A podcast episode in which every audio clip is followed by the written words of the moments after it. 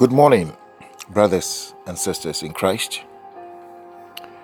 We are grateful to Almighty God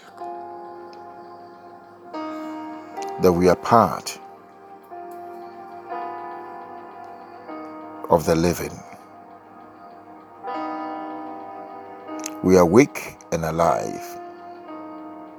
The Lord has kept us and strengthened us and brought us this far. This is the doing of the Lord. Beloved, we've got to be profuse in our thanksgiving, in our appreciation of what the Lord has done for us.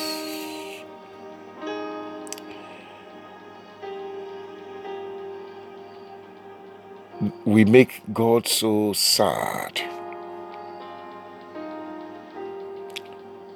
when the things that He's done for us, we fail to show appreciation. And sometimes some people even murmur and complain and blame God for all their predicaments. But, beloved, our Father is a good Father. Jesus says that no good thing would he withhold from us, and that every good and perfect gift comes from him. The Father of lights in him, and in whom there is no variableness, nor shadow of turn. Jesus introduced us to our Father and he says that even if our earthly fathers know how to give good gifts to them, how much more our Heavenly Father. Beloved, anytime we approach His th- throne, let us come with that conviction with a mindset that we are approaching the throne of grace. The Bible says, Come boldly to the throne of grace, that we shall receive grace and mercy to help in time of need. Just want to thank you all, wonderful people, brothers and sisters, partners who join me every morning as we share fellowship. And which will bring the word of God, the wisdom of God, the instruction, the counsel of God. This week, the Lord is speaking to us on the subject of the anointing. There's been so much talk about the anointing, but very little understanding of the subject of the anointing. I believe that this week the Lord will open our eyes to understand some fundamental truths about this anointing, and it's going to make a difference in our lives. Beloved, we need the anointing because it makes a difference. We have pastors and we have anointed pastors. We have teachers and we have anointed teachers. We have singers and we have anointed singers. We have entrepreneurs and we have anointed entrepreneurs. The anointing is not the monopoly of anyone.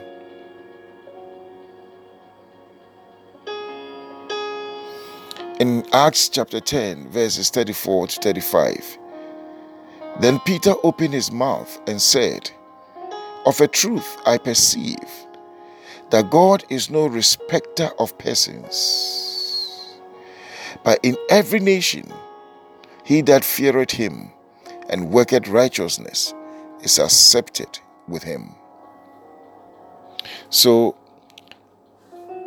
the anointing is not a preserve or the monopoly of any class of people.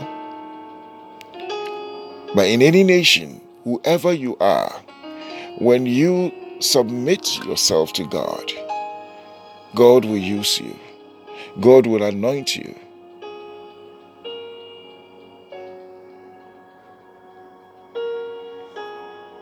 But anointing is given to specific people for specific assignments and specific times. Specific people, anybody, you can be that specific person.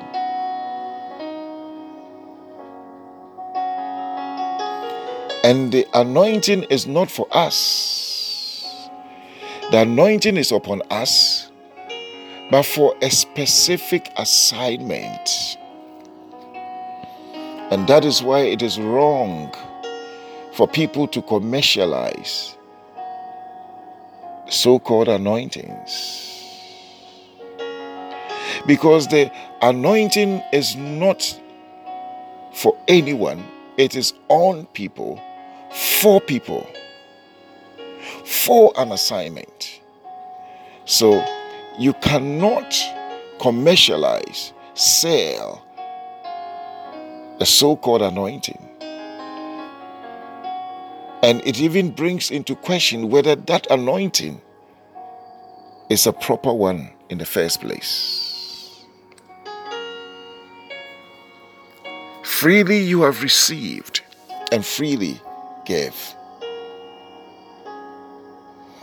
So, the interesting thing about anointings is that I can have an anointing to heal, the anointing for healing.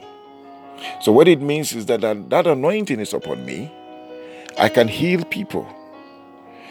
But incidentally, when I am sick, I have to submit myself to someone who has an anointing for healing to be healed.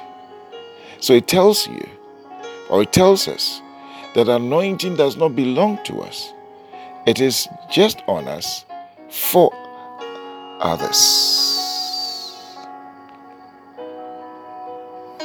You know, God calls us His anointed. So in the Bible, it is said that touch not my anointed and do my prophets no harm. We are the anointed of, of God.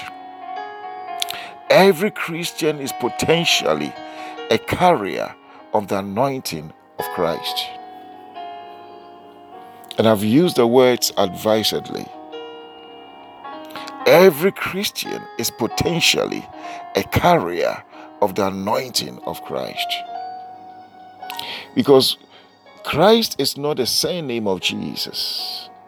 The meaning of Christ is the anointed one and his anointing. That is the meaning of Christ.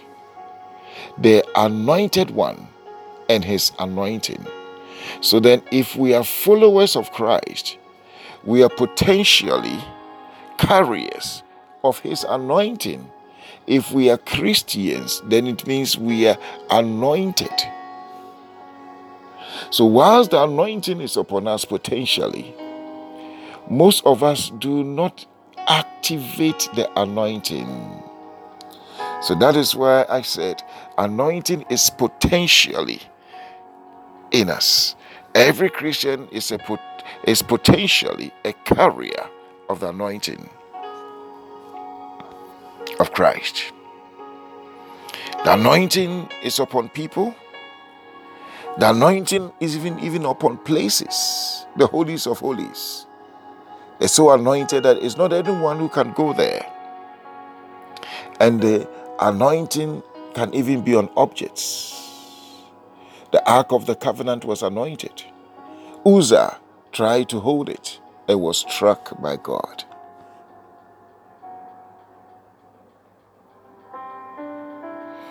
Beloved, having a gift is different from having an anointed gift. So we see that a raw gift is manifest through personal effort. But an anointed gift manifests through supernatural power. So, you, the person, you realize that you don't even know what you're doing. The anointing takes over. It's the anointing that is at work. Yes. In your life. And the anointing brings the best out of you. Because the anointing is of God, and God is a God of excellence. So when the anointing is upon you, it manifests God. It manifests the best of God. It manifests the excellence of God.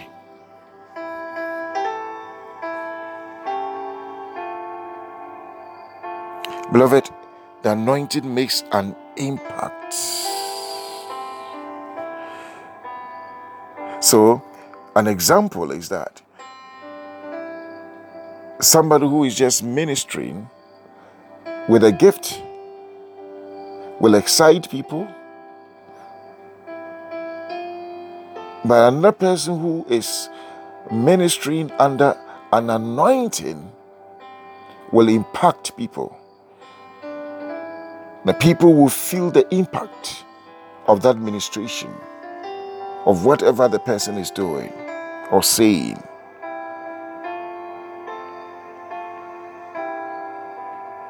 So we can even have a service which is an anointed service. You feel it that, yeah, this place is anointed. And some services are just dry, nothing. But, beloved, let us not confuse gifts and anointings. Without anointing, we are ordinary. But with anointing, we become extraordinary. Without anointing, we are just natural. But when anointing comes, we become supernatural. Without anointing, we are limited.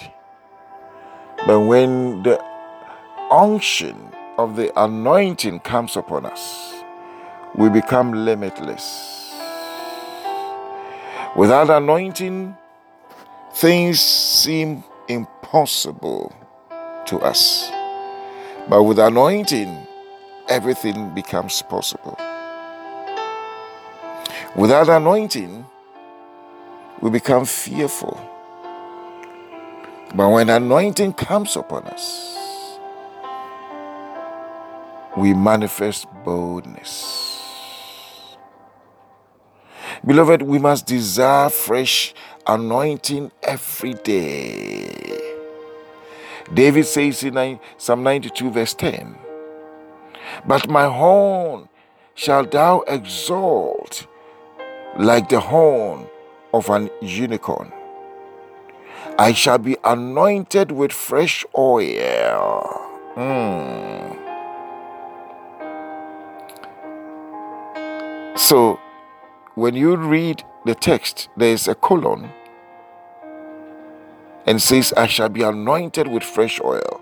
So, what it means is that it is the fresh oil of the anointing that shall that will cause the horn, his horns, to be exalted like the horn of an unicorn. Mm. Beloved, the anointing transforms. And tomorrow, we're going to see a, some characters in the Bible who were transformed by the anointing. I believe that as you covet the anointing, as you receive the anointing, as you claim it, as you take it,